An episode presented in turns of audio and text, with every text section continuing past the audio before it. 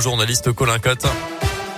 Bonjour Colin. Bonjour Mickaël, bonjour à tous. À la une ce matin, en route vers Paris et la capitale. Depuis plusieurs jours maintenant, les convois de la liberté s'organisent pour allier Paris d'ici ce soir.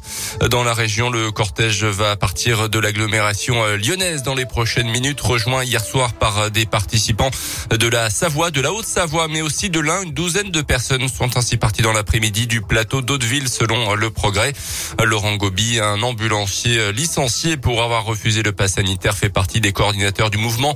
Il juge les lois sanitaires liberticides, mais le mouvement de contestation va bien au-delà. On l'écoute. C'est surtout un agrégat de personnes euh, qui ont des revendications, qu'elles se rejoignent ou qu'elles soient individuelles, euh, c'est-à-dire euh, la revendication contre le pass vaccinal, la revendication contre la loi, des revendications pour défendre la liberté, comme je le fais, il y a aussi euh, d'autres revendications pour des personnes qui sont en difficulté, euh, qui n'arrivent pas à finir euh, et à boucler les fins du mois, des personnes qui sont en grande souffrance. Mais c'est surtout, on a l'impression, et pour quel que soit le motif ou le sujet, hein, de ne pas être entendu, ni écouté, ni vu. Les convois de la liberté devraient donc rallier la région parisienne d'ici ce soir, mais les autorités de police ont déjà interdit l'accès des manifestants à la capitale.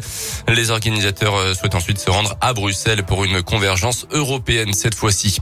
Dans l'actu également, six jeunes étudiants de l'école hôtelière Tsuji de Rérieux dans l'Ain avaient dénoncé des mêmes faits. Un ancien prof condamné à deux ans de prison avec sursis pour des agressions sexuelles à répétition en 2015 et 2016. Euh, selon le progrès, euh, cette école fondée avec l'accord de Paul Bocuse forme des stagiaires japonais aux arts culinaires français. Le prévenu, aujourd'hui âgé de 48 ans, euh, profitait souvent d'un moment seul avec sa victime pour lui imposer des attouchements.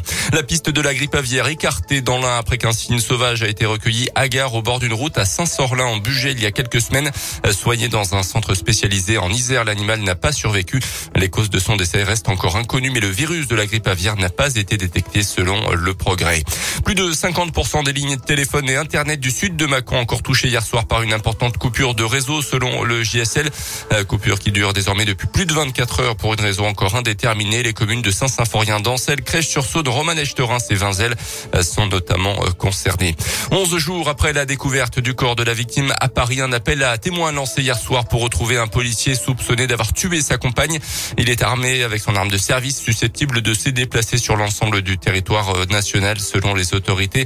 Euh, dans ce dossier, la piste du féminicide s'est confirmée après le résultat de l'autopsie montrant que la victime, une femme d'une trentaine d'années, est morte étranglée. Euh, son compagnon, aussi âgé d'une trentaine d'années, était déjà connu de la justice pour des faits de violence conjugale au préjudice d'une autre femme. C'était en 2019. C'était donc ces derniers Jeux Olympiques. La porte-drapeau de la délégation française à Pékin, Tessa Worley, annonce ce matin qu'elle vient de disputer sa dernière course olympique. La skieuse du Grand Bornand, seulement 19e cette nuit du Super G à Pékin, la première française, Romane Miradoli, termine 11e. Toujours pas de 7e médaille, donc, pour les Bleus dans ces JO.